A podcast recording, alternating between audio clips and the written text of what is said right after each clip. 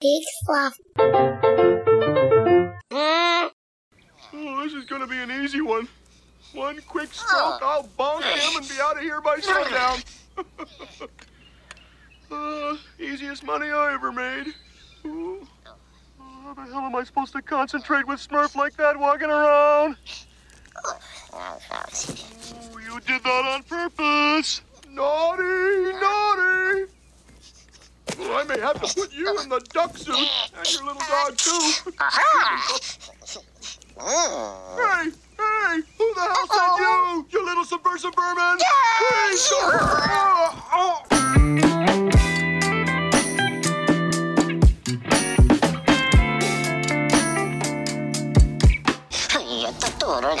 Uh,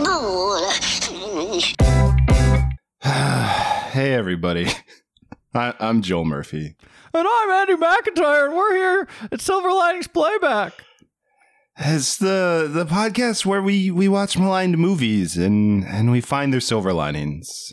And we're gonna do it this week, I swear. We're gonna we watched Caddyshack 2, and we're gonna find the silver lining. Look, I I'm gonna be real with everybody. Like, do you know this is this is year two of the show. We never really talked about this, but you know, when Andy McIntyre and I were kids, uh, our parents took us to see The Mask of Zorro with Antonio Banderas and Catherine Zeta Jones. And you leaving the theater, our parents, as they often did, they cut through Crime Alley. And uh, there was a man who was heckling the movie, and it made our parents so sad that they all died.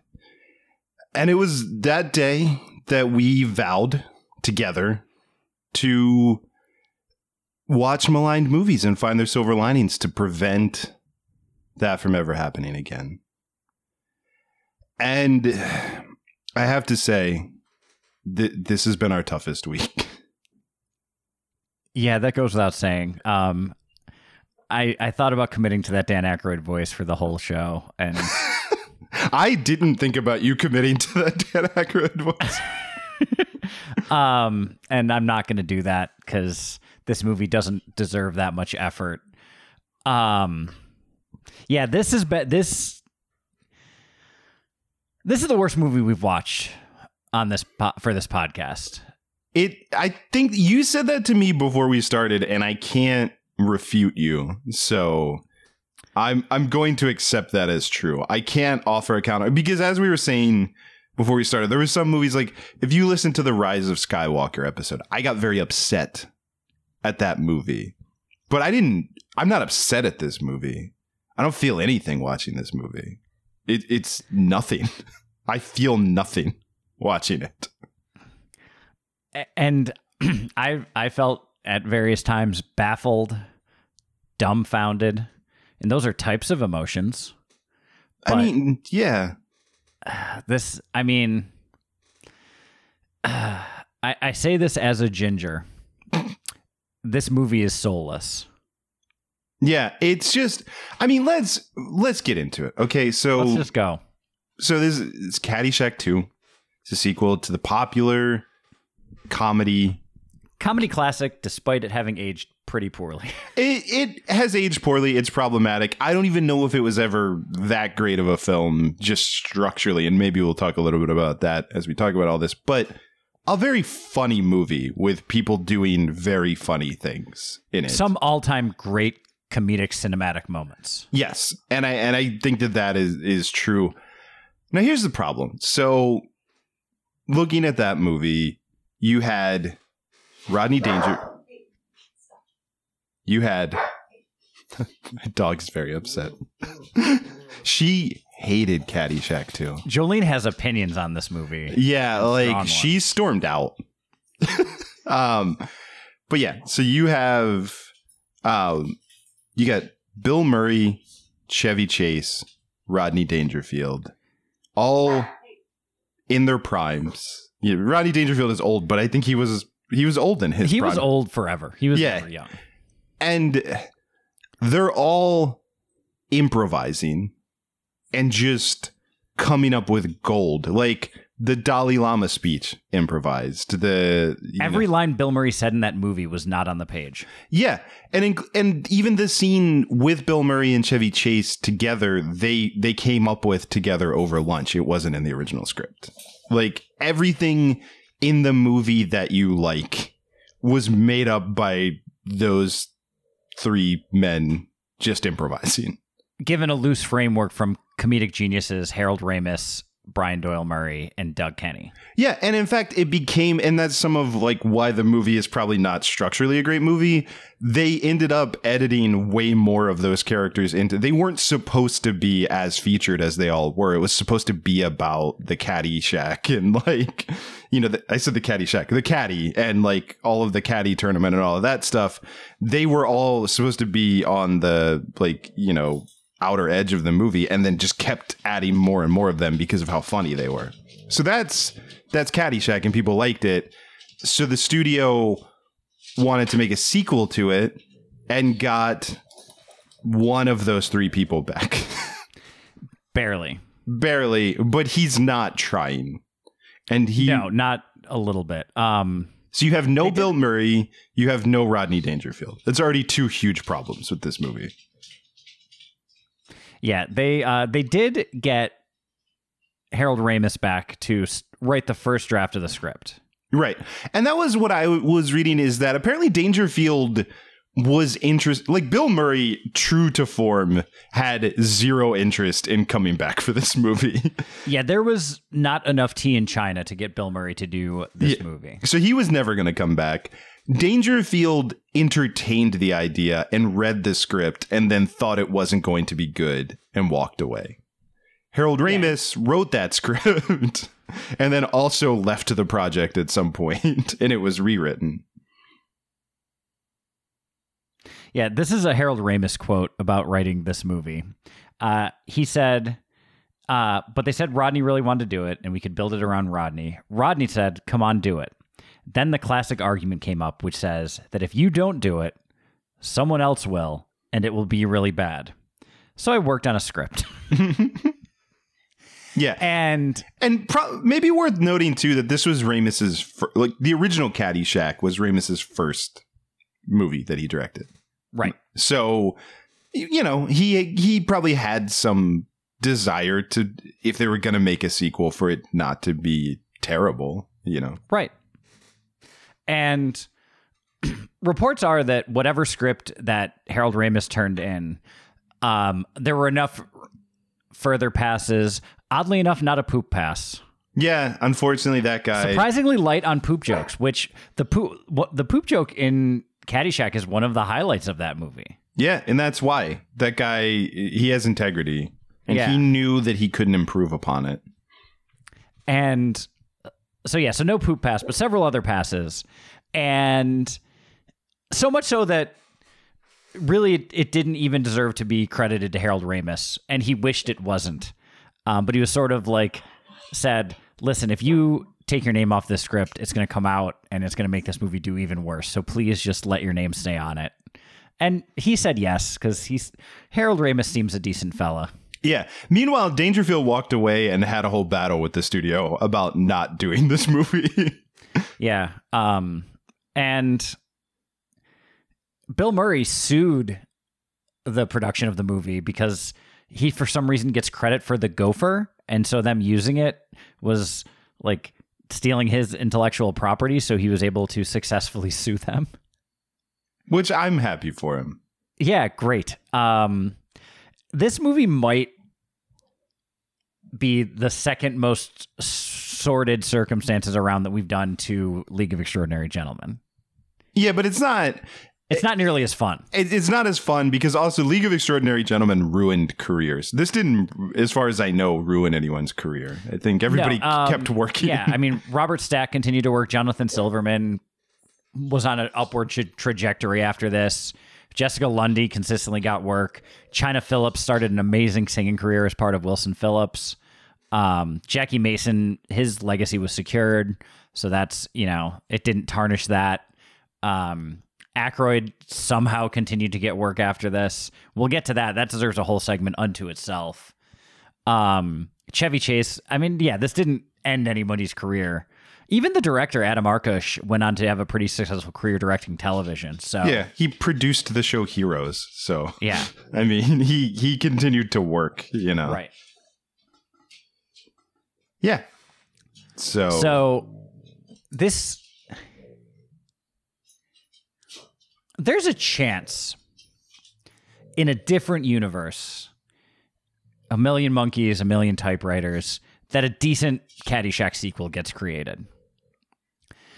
And there's even a chance with the basic framework of this movie that something like the plot beats in and of themselves aren't horrific. They're yeah, we good. can. You know what? Say, put a pin in that. We'll come back to that in our silver linings portion. A long time from now. That's going to be the last. It's gonna be a while. it's going to be the last five minutes of the show. Um, I- think I want to. Let's start with Aykroyd. Let's start at the top of the alphabet. Okay. All right. Um, I. You know what's funny is I knew that he was in it, and I knew that he was playing. You know, I use this term loosely, but I knew that he was playing the Bill Murray role in He the was movie. the Bill Murray analog in this movie. but I so I knew that going in, and then I started watching it, and to be honest, I kind of forgot about him because like everything else is happening, and he shows up pretty late in this movie. I want to say it's like an hour in. They, they- It's late second act. yeah, and it was jarring when he showed up. Like I want to take back every nice thing I said about Dan Aykroyd the last two weeks. Mm-hmm. Because I, I, I, I will consider myself still, despite having seen this, a Dan Aykroyd fan. Yeah, He tested that with this. It, it's, I mean, you heard it in the opening clip. You heard me doing that voice. This is one of the worst things I've ever seen. It's so bad that I almost think Aykroyd was like, I'm going to just give the worst possible performance and see how far I can go. See if anybody tries to rein me in. And nobody called his bluff. yeah. That's the only logical thing I can think that happened in this. Because it is like the voice makes no sense. The motivations of the character makes no sense. I hope to God he improvised that. I hope that he wasn't just reciting the words on the page. It's Dan Aykroyd is a legend of sketch comedy, both writing and performance. He is an Academy Award nominated actor. This should cancel all that out. It's almost that bad. He shouldn't have been allowed to continue to do stuff. I I, I do It should have killed that. his career. Yeah. Like just completely. It's it's embarrassingly bad. This is the meanest we've ever gotten about anything in the history of this podcast. And look, I and I think we're usually underselling it. I will usually like 99% of the time I will defend actors and stuff because I think it's very hard being an actor. I think like I'll defend Christian Bale's Batman voice because Christian Bale didn't know what it sounded like. He in his head he's like Batman needs to sound gruff. I'm doing a voice. Everybody else on set heard the voice and nobody said anything to him. You as an actor, you don't have a lot of control. It's the director, it's the, you know, it's everyone else watching the film, editing it together that they see the dailies, they see what you're doing. They can give that's their job to give you direction, to tell you what to do. So 99% of the time I'll defend actors. I'll defend Hayden Christensen in Star Wars. I'll say that like he was acting opposite a green screen. You know, he wasn't I will say experienced. he was that there are probably other takes where he made different choices, and those were the takes that got used. yeah. So I'll defend all of that. This is Aykroyd's fault. Yeah. It's, it's bad, and he should have known better. He has made movies. He's a writer. He's a comedian. He had to know what he was doing was bad. He had to feel that. And that's why I think it's that he was just seeing how far he could push it. I guess. That's the only thing I can think of because this is like it's so bad it looks intentional. Yeah. And it is Like- funny because you can see with Chevy Chase, he seems to have sized it up, realized this movie was bad, realized he was locked in, and he's just going through the motions. He's not bad He's in the movie. himself. Yeah, he's not bad in the movie, but he does not care. And he doesn't care in a way more fun way than Harrison Ford didn't care in Rise of Skywalker. Yeah, no, he's just there. fun for himself. I think Harrison Ford not caring in Rise of Skywalker is the most fun thing in that movie. I'm me. I'm quite positive that was a silver lining when we did that. Uh, yeah, it definitely was. No, but like, yeah, Chevy Chase is like doing his thing. It's fine. Aykroyd is making a bad movie worse.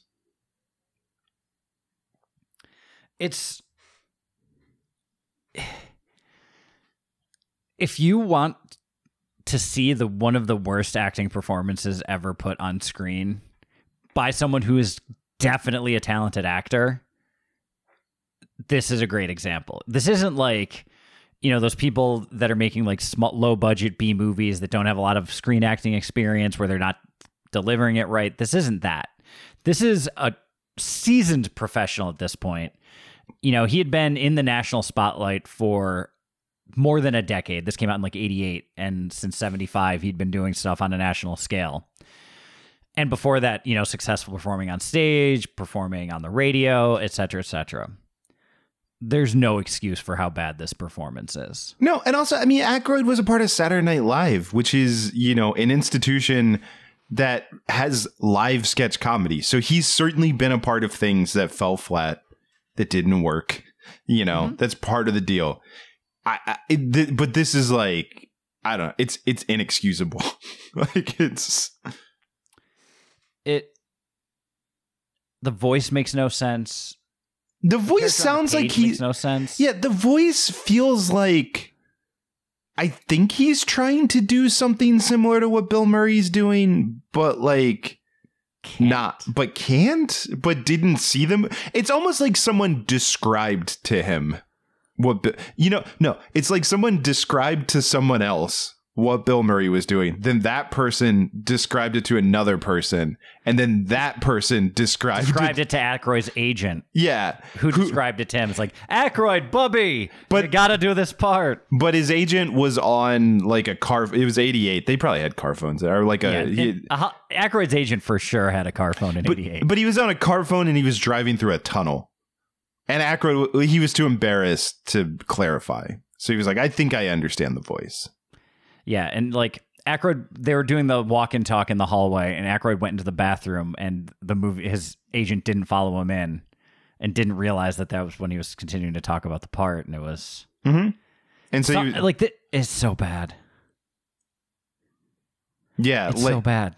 I dumb Jimmy Stewart. I think that's what he's doing. Just like, what if Jimmy Stewart was not smart? and was making a mockery of PTSD. I guess, yeah. Yeah, which d- d- doesn't even feel worth getting upset about because No, it's yeah, it's like, and that's the least problematic callback in this movie. or, or- let me rephrase that: not the most problematic callback in this movie. But if I can be clear about one thing, since because hopefully we're going to move on and not talk about Aykroyd anymore, just so I understood the end of the movie as it was implied on screen.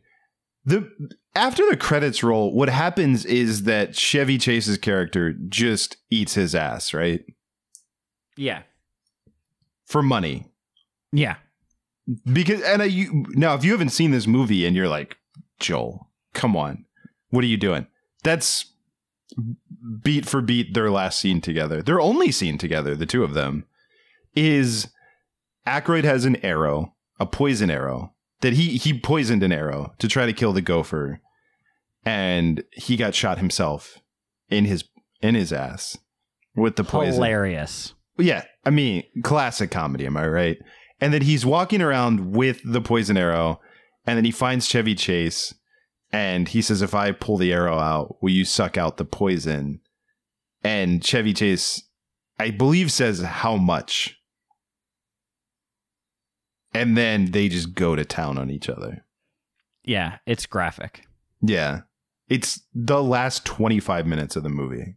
It's just Chevy Chase tossing Aykroyd salad. And like you And Aykroyd's see- still doing the voice the whole Yeah. time. I mean that you eat it? Eat it deeper. and that I respect him for. Yeah, okay, that that's our silver lining. Yeah. is Aykroyd keeping character while getting his ass eaten by Chevy Chase. Because like you might think if you haven't seen it like oh they they probably faked that somehow, but they couldn't have. These angles. Yeah, well, and the director keeps coming out. It's like this isn't in the script. Yeah, it's really weird. And like everybody like there's a guy that like the boom mic operator is just vomiting. Just uncontrolled. And they leave all of it in. like he drops the boom mic, vomits in frame. That's the thing. None yeah. of it gets edited out. Yeah, and when we're saying like he's doing the voice, it's really muffled. It's hard to hear because he's not Right, but you can tell. But you 'cause the can mic tell. is not i- not in a good place for it. Yeah. Um, you see the lighting tech just smashing the bulbs.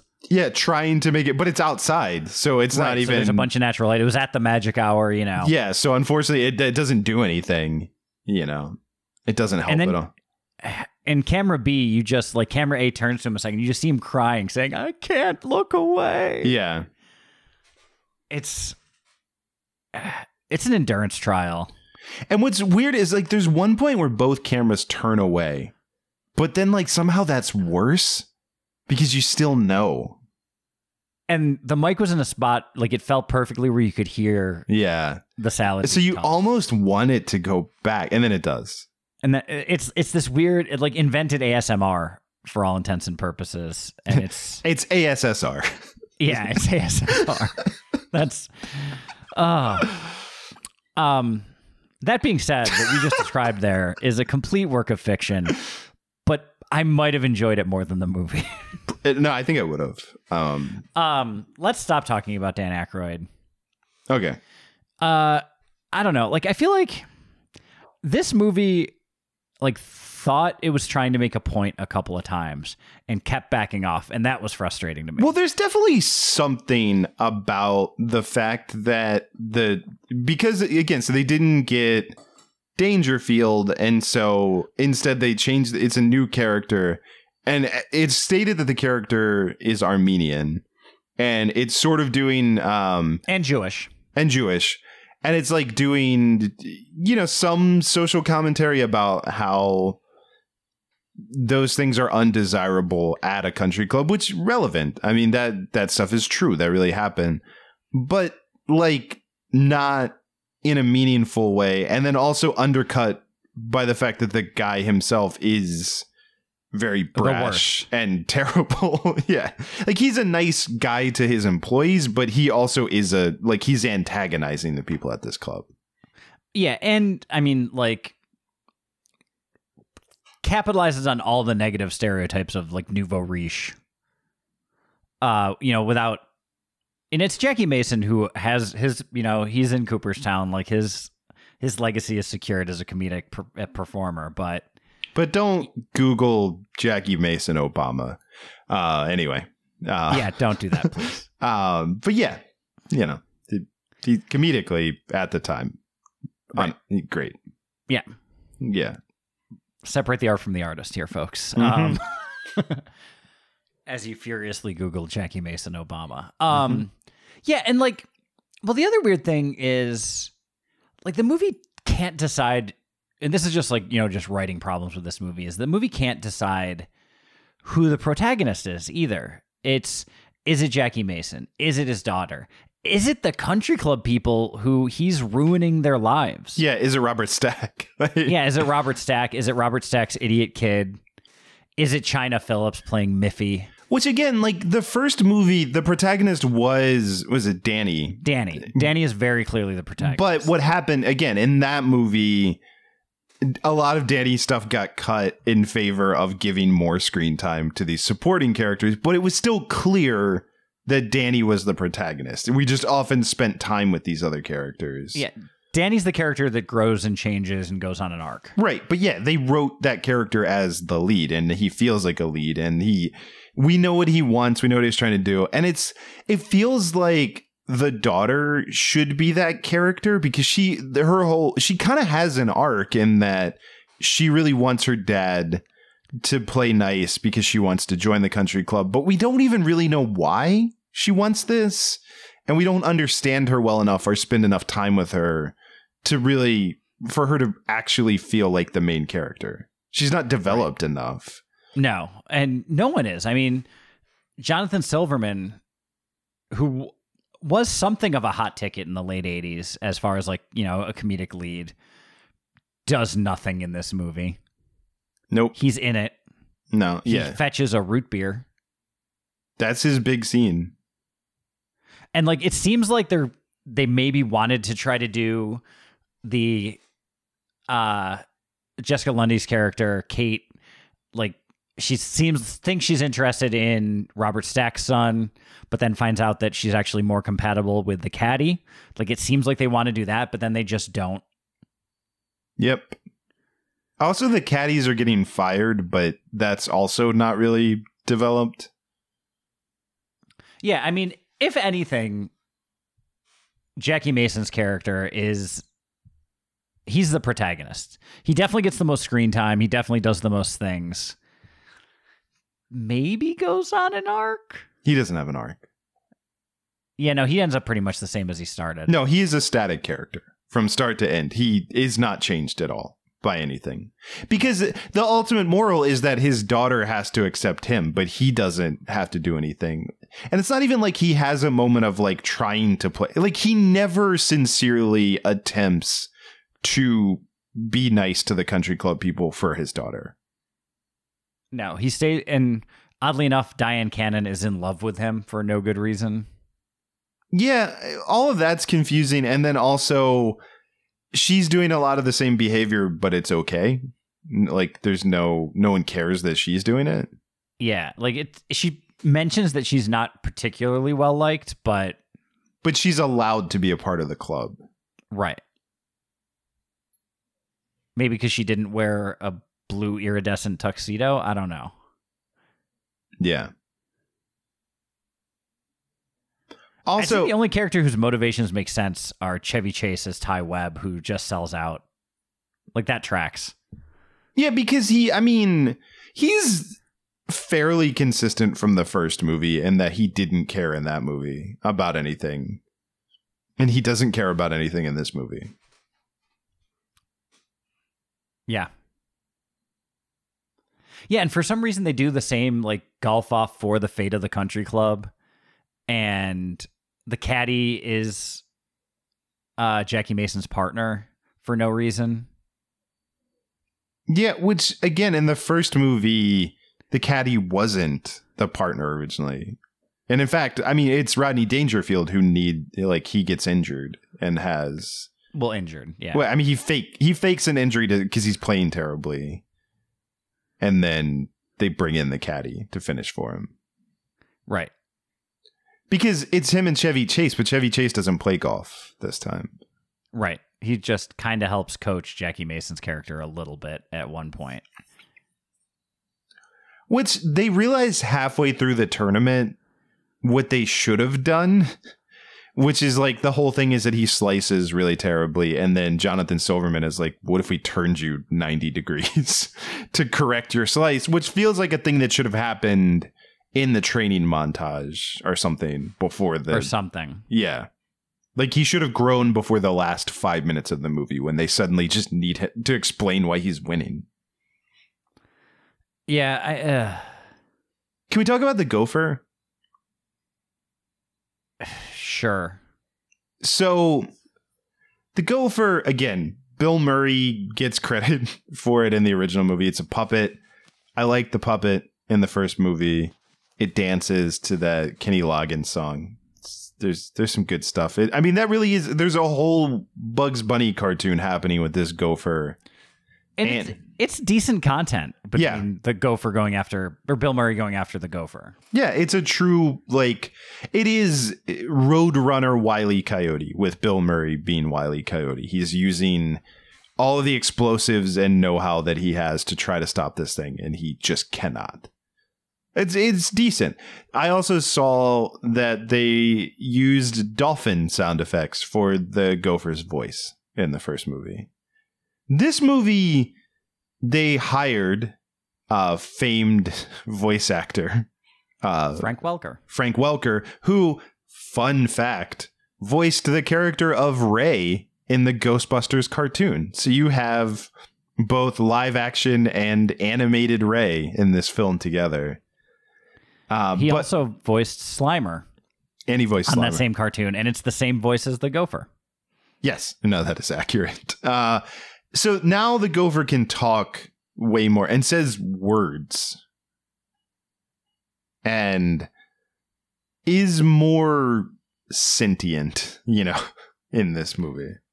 But Yeah. somehow, this is what got me. I don't even know that I mind any of that, but like, here's my problem the end of the first movie is an explosion set to like a classical overture with you know with like all these explosions. It's it's completely over the top pyro. I read in the imdb trivia for that movie that people actually thought a bo- real bombs went off and like called the police when they filmed the scene. That's how large the explosions were. They they went way bigger than they even meant them to. So that's the end of the first movie. So if you're heightening the gopher as a character, you also have to heighten the stakes of their battle. Well, and this gets into the other. So, Dan Aykroyd's character does not get hired to kill the gopher the way Bill Murray's character got got asked to get rid of the gopher in the first one. right, because in the first movie there's a gopher that's eating up the golf course and Bill Murray is the groundskeeper. So this is it actually makes sense. It's under his purview as the groundskeeper to stop the gopher. No, in this movie, Dan, Aykroyd, is isn't hired to assassinate Jackie Mason. Yes. Which like is just presented so matter of factly. As if like obviously he's gonna kill this guy. but then gets sidetracked by the gopher. Yeah, because the gopher's just sort of hang the gopher also interrupts a like a fancy party and like is eating food at, uh, but like but nobody's trying to stop it. But when he's doing his recon, the gopher gets invested and then he gets sidetracked trying to get the go but but also still is trying to stop Jackie Mason. But poorly. But then the gopher decides to kill Robert Stack and his family. Yup. Because again, in the last movie, the explosion that Bill Murray sets off to try to get the gopher, which fails to get the gopher, knocks the golf ball into the hole so that they can so that our heroes can win. In this movie, there's an exploding golf ball that gets that the gopher swaps out with Robert Stack's ball because he has a chance to tie and then he blows up and then they decide that counts. Well, the ball didn't go in the hole, so Yeah, which is, by the way, one of the best things because I did rewatch the first one. I do actually love uh, that bit of business with Brian Doyle Murray, who we haven't really talked about, but who was like pivotal in writing the first movie based on his own experiences as a caddy at a golf club. And based the main character on the Murray family, which is why it's like such a large family like that. right. But he plays the guy who's like judging the tournament, uh, which I guess he's in charge of the caddies. I don't entirely know what his job is. Yeah, he's like the the the greens manager.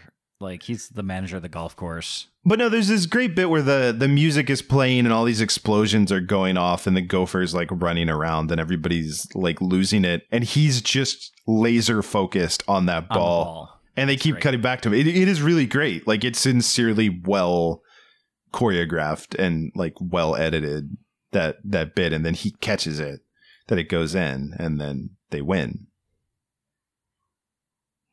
So, but this movie again heightens the gopher but doesn't heighten the ending. The ending is like less than the first movie. Yeah, it's well, and the fact that like this is how it like sort of flips the protagonist is say what you want about golf club culture. It is problematic. It is elitist. It is pretty racist most of the time. All of that is true.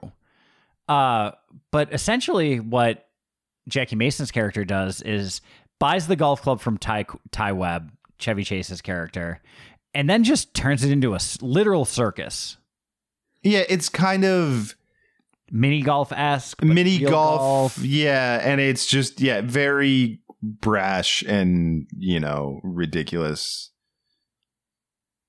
And I mean, peop regardless of who you are, you deserve a right to recreation. I feel like in this world, and if you choose to do that playing golf, you want to play golf as it's intended. So it's you know he's sticking it to the rich people, but not in a fun and meaningful way that speaks truth to power. Well, maybe it's fair. I'm not defending any of this movie because I don't think it's well written, but I guess the movie's justification for it, just to put it out there, is that they have interfered with his other building projects. Like they, he's Right. he's been so he he was trying to develop stuff, and he gets into a whole thing with them, and they because they have all this power, this bureaucratic power, they pull all of his licenses and they like make it so that he is for like basically he's not allowed. he's a developer and he can't develop anything.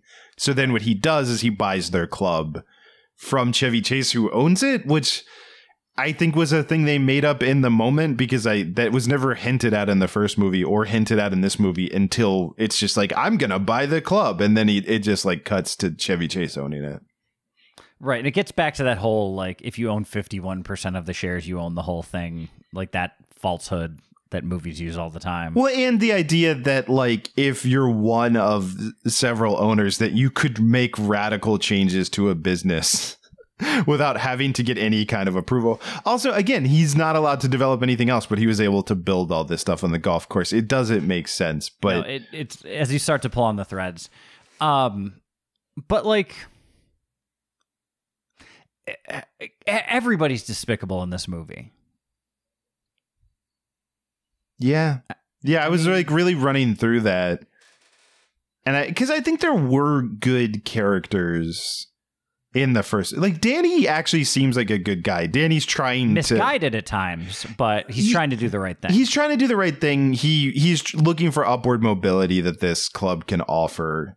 But he's overall a good guy. Um the the Irish girl, I can't remember her name. Like the, she seems I'm sure it's Molly or Maggie. It's, I think it is Maggie, actually. But she seems nice. Even Lacey, Lacey seems nice. Like she's just Yeah. rich, but she seems like a nice character. I Bill- mean, even Che- Chevy Chase's character seems Chevy Chase seems like kind of a dick in the first movie. a dick, but like a harmless one. Yeah, I mean, he he toes the line, I think. Yeah. But well, and like Bill Murray seems like a good person in the first movie. Yeah. He's the best part of that movie. I mean, He's definitely the best part. I look and everything. that movie's great. I love Caddy. Yeah. but Bill Murray is the best part. Yeah, I mean the Dalai Lama speech is the best part of that movie. That was completely improvised, Mhm. and well, the "It's in the Hole" is the one that got put on the AFI's Hundred Years, hundred. Right, which he also improvised. Yeah, yes, Yeah. which he was just doing, and they turned a camera on him. yeah, Is the actual story. yes. No, because Like, Bill he was Murray. just literally just lopping off uh, flower the heads of flowers and doing the play by play. So they just started filming him. Yeah. No, because Bill Murray is one of the funniest people on the planet, and he Yeah. was being like he again. That's why they changed the movie to just keep adding more of him and more of Rodney Dangerfield and more of, of Chevy Chase because they were all being hilarious. Right, and they're like, "Oh wait, Chevy and Bill don't have a scene together. Let's uh let's fix that." Which they also, if people don't know, hated each other uh, because of Saturday Night Live. Because Bill Murray replaced Chevy Chase in season two, and then when Chevy Chase came back to host season two, he acted like a dick, and Bill Murray punched him in the face. And this is the first time. uh, This, I mean, the the original Caddyshack was the first time they had ever like shared a screen together in a movie. Like since then, but apparently they got along uh, during that movie and had lunch and like worked out the scene and and it seems like everybody just partied when they made that movie.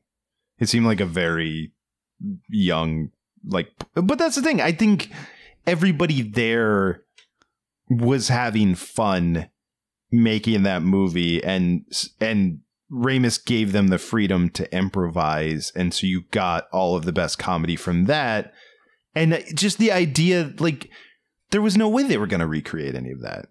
I mean, No. one, they didn't even get the people, but also like that is a lightning in a bottle situation. You, it was the right time for those people to just all get together and just have that kind of atmosphere. Mhm. And you can't just manufacture that No. as this movie shows.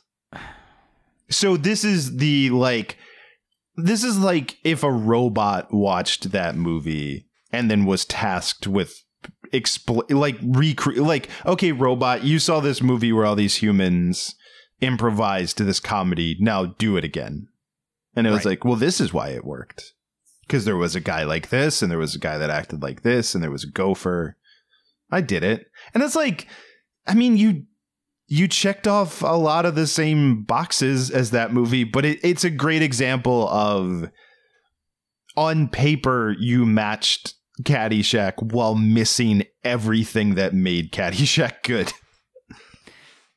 So let's talk about the slave auction. Oh, right, there's that too, which they call it that. They they use a lot of really racist terminology to talk about a slave auction. Yeah, uh, that's not a.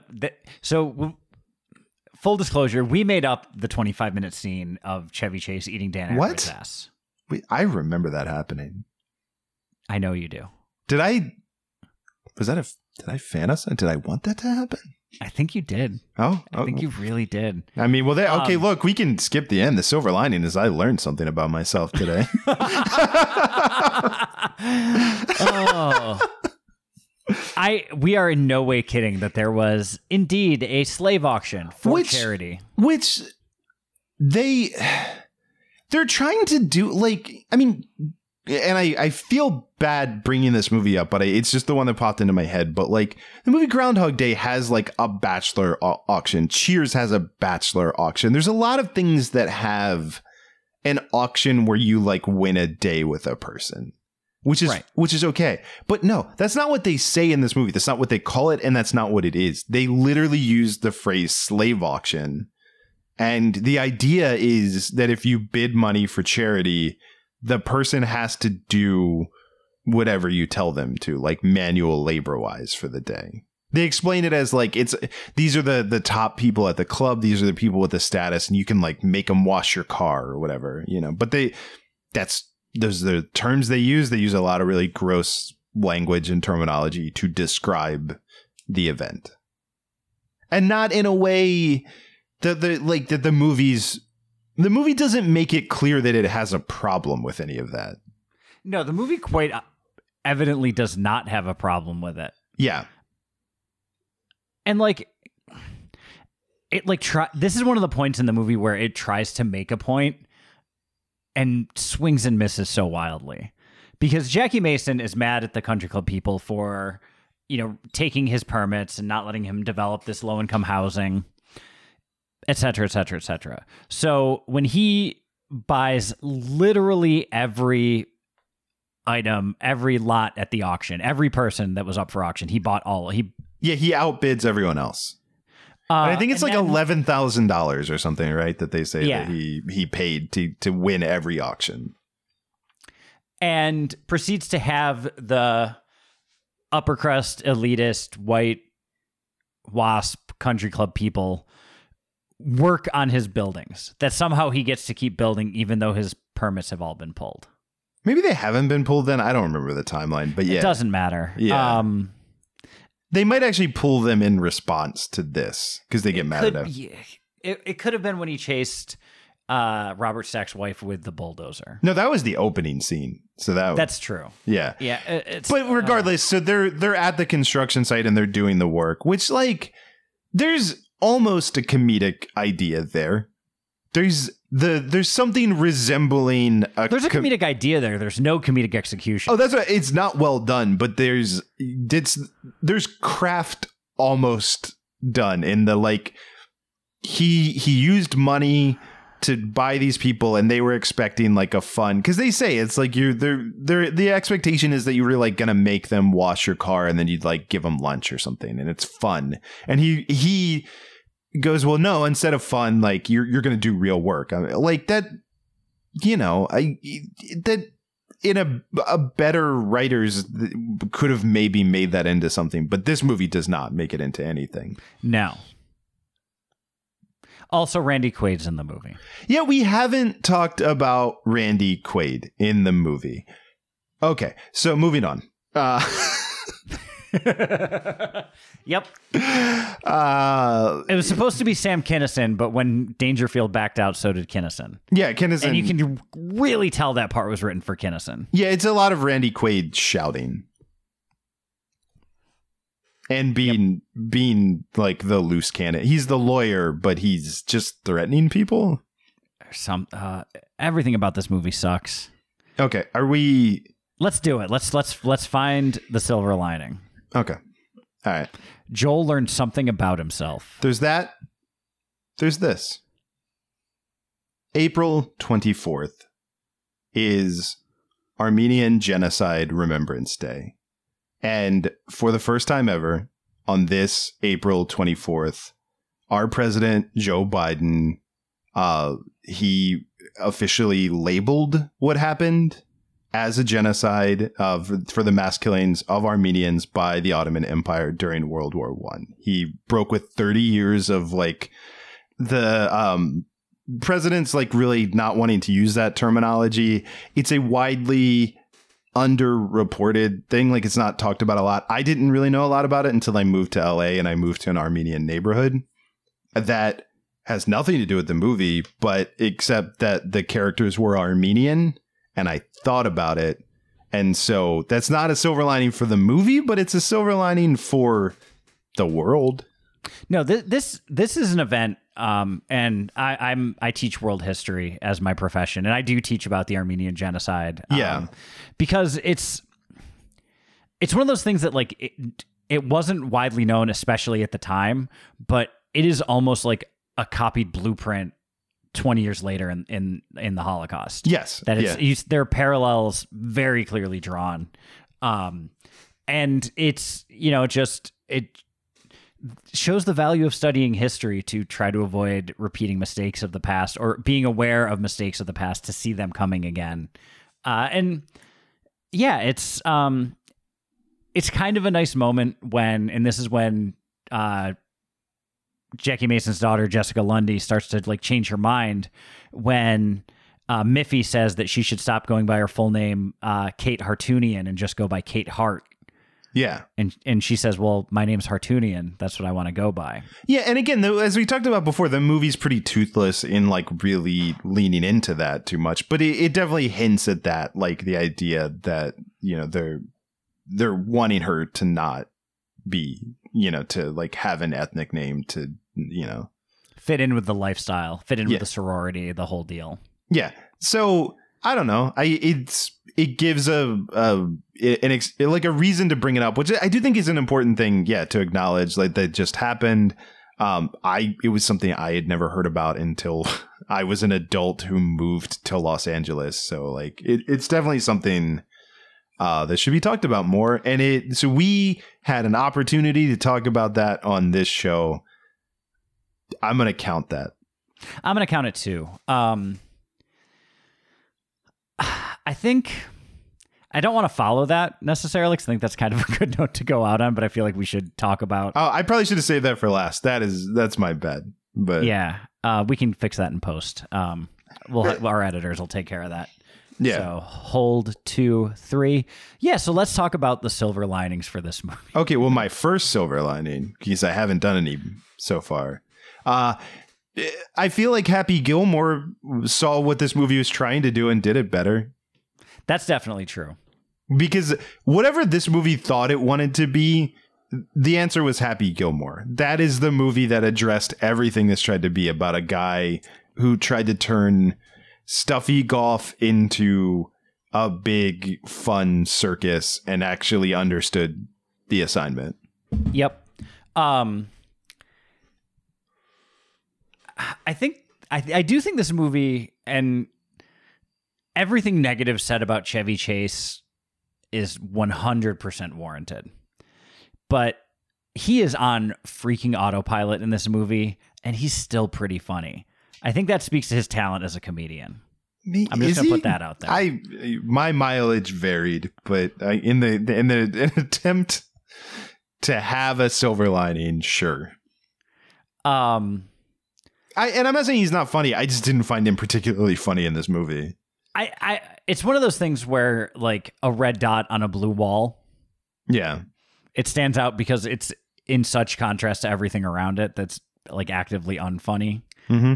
And he's kind of funny, so he stands out as Yeah. being kind of funny. Yeah. Um, because you know he, he knows how to deliver a line. He knows how to deliver Oh. a comedic line. no, that is that's for sure. Um, yeah, he- I would even go as far to say is that he's one of the best at delivering a comedic line. He was in the 80s. Oh, I- for, yeah. Well, at, at this point, um, I'm gonna say it because it made me laugh, even if it is associated with Aykroyd. But the fact that he decided his code name for Robert Stack's character was Mrs. Esterhouse, that made me chuckle. I don't know. I like that. I was like, that's kind of funny because Andy, you're you're losing me, buddy. and I, I'm just gonna say like everything about that it is terrible, but I was like, it's just so stupidly random that I it got it gave me a chuckle. It it did not. That's fair because it's Yeah. not that funny. Yeah. It- it's really really not. Um, I I'm not trying to be contrarian, but I don't think I found anything funny in this movie. I didn't laugh. That's what I'm saying. Yeah, like I'm really trying to think about it and I'm really trying to be fair. Because usually there's something, right? Like but I, I don't I don't think there was anything in this movie that I I even was like huh. I I just watched it. I honestly I wish I had footage of me watching this movie because I imagine it was just a blank stare for for 2 hours. No, that's um, And I say two hours. The movie was like an hour and 40 minutes running time, but I think I just continued to stare at my TV for another 20 minutes when it was over and just didn't move.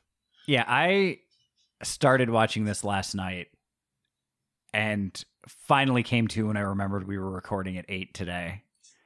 Um no, uh, I I don't know that this counts as a silver lining, but this was a thought that occurred to me while cooking dinner tonight, thinking about the movie and the podcast. If you want to get in and get out quickly as a Hollywood screenwriter, be the person that takes a second pass at a sequel to a comedy that was really successful. You will get paid, you will never work again. yeah. That's just a truism that I realized. Um, and I don't even know for sure if the other people that wrote on this movie did anything afterwards, but like that's. Ugh. There's a re. I mean, there are myriad reasons why the list of good comedy sequels is a very short list. Uh, but this movie just goes to the nth degree of showing wha- how hard it is to make a decent comedy sequel. I mean, the guy PJ uh Tor Tor Torokvei. Torokvei uh went on to write uh Guarding Tess after this. Cool. And before this, wrote Back to School. And 31 episodes of WKRP in Cincinnati. Well, all right. So, Um. but you're not wrong.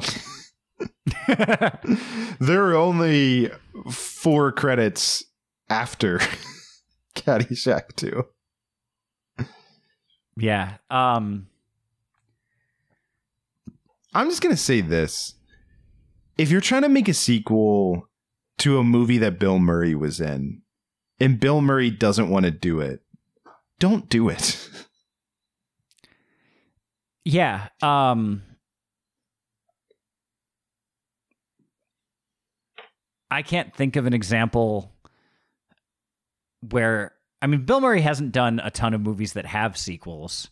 It's like this Ghostbusters and Garfield. He did Garfield. Think about that. He Yeah, did he the did sequel Garfield, to Tale of Two Garfield. Kitties. Yeah, which man, part of me just wants to do that next week. Let's do it. yep, that's what we're doing next week. We're doing Garfield: A Tale of Two Kitties. yeah, So look, stay tuned, everybody. yeah, pulling back the curtain, we realize there are five weeks. this month. So we need another movie. We're doing that's hey that's a silver lining. We're doing garfield a tale of two kitties. Oh, that this entire hour has been worth it because we came to that conclusion. we want to see the one that bill murray was excited to do the sequel for. If by excited you mean contractually obligated. tomato tomato and you know what the best part of that is you know what day that episode's gonna drop monday